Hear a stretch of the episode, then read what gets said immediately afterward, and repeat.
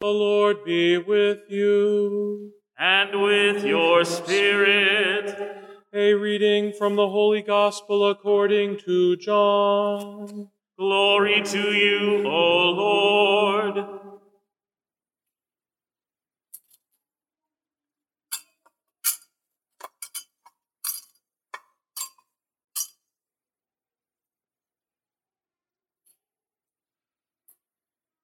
In the beginning was the Word, and the Word was with God, and the Word was God.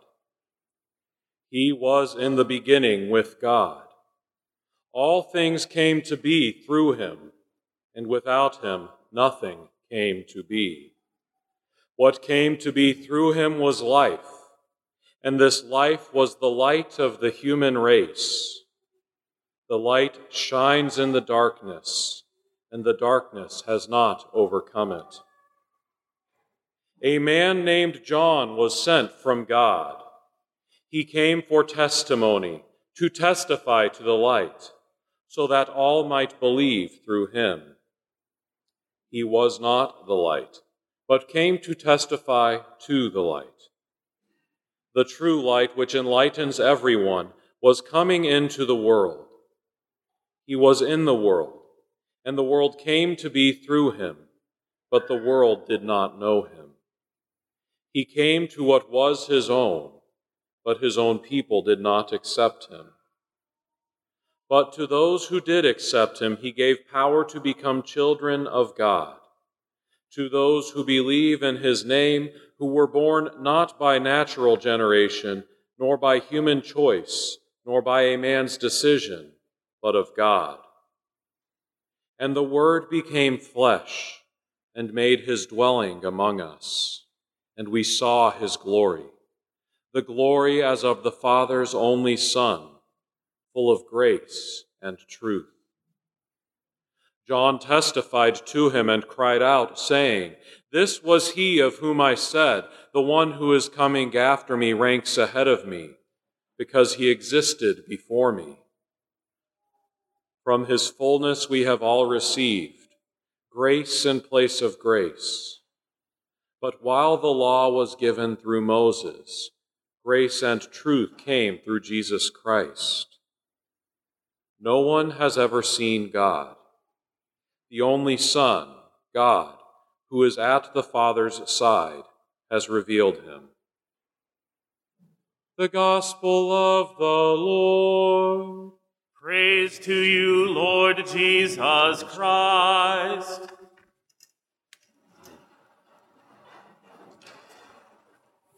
Man, anytime you get a priest and you have him read that part of John, all these lights go off in our head, and we're like, all of salvation history, I can talk all day.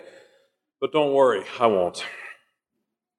So, welcome to all of you who are here, whether you're normally here, whether you're from across town, from out of town, whether you're here every Sunday, or whether you struggle to find yourself here more than a couple times a year. Everyone should be on church today because today we celebrate the birth of Jesus Christ our Lord. This year has shown us many, many things. But if there's one thing it's shown us more than all, it's that we need a Savior. Because this world is full of stuff that's trying to kill us, whether in our body or in our soul or in both. This year has made us acutely aware of our own mortality, of our own weakness. Because of all of this, it has often caused me to think of the words of the prophet Isaiah, who in chapter 9 of his book wrote, Now the people that went about in darkness has seen a great light. For men abiding in a land where death overshadowed them, light has dawned.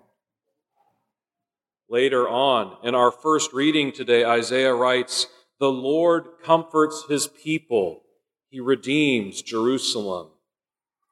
And as if he has not yet made his point, he keeps going on about this. Later on, Isaiah continues, For love of Zion. And a side note here when I was in seminary, my spiritual director gave me this passage to read. And he said, when you hear the word Zion, when you hear the word Jerusalem, replace that with your name because God is speaking to you too. So for love of you, I will no more be silent. For love of you, I will never rest until he, the just one, is revealed to you like the dawn. Until he, your deliverer, shines out like a flame. No longer shall men call you forsaken. You shall be my beloved, and your land a home. Now the Lord takes delight in you.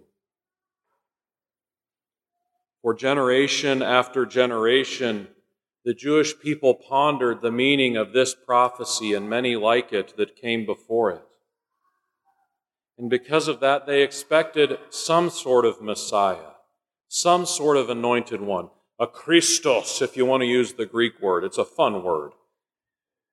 They expected a Messiah to save them from the imperial powers that warred back and forth over their land. But what they received was so much more.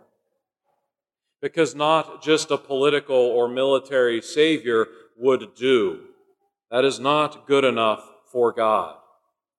Only God Himself, the divine Word, who we hear was with God and who was God, who was the only Son of the Father, who is the one through whom all things came into being, who is the one in whom there is life. Only that one was capable and worthy of the task of redeeming all of creation. Only that one could come into the world to be the light of men. Only that one could become flesh and dwell among us so that we might have sight of his glory the glory that belongs to the Father's only begotten Son, the glory that's full of grace and truth. On Christmas Day, the Eternal made himself subject to time. I saw a quote this morning from the theologian Hans Urs von Balthasar. He said, maybe we should phrase it, the Eternal invaded time but either way you want to see it, the eternal became a part of time. Our Almighty God became powerless. Our God, who is the source of all life, put on mortal flesh and became subject even to death. Our God, who created all, was born of his own creation. Our God, while not ceasing to be God, was born of a virgin and became man. St. Augustine wrote that he was God from the Father and man from the Mother. From the Father, he is the beginning of life, and from the Mother, he is the end of death. From the Father, he ordains every day, and from the Mother, he consecrates this day. God entered into this world not as people expected him to, but as something so much better, so much more. He entered the world as a helpless child named Jesus, who was the Christ and the Emmanuel. God entered into this world to teach us that forgiveness and not vengeance is the way to true freedom. God entered into this world to teach us not to fear death because he will conquer death. And the only thing worth fearing are those things which can kill the soul. The event of his birth established God's presence in a new way on earth.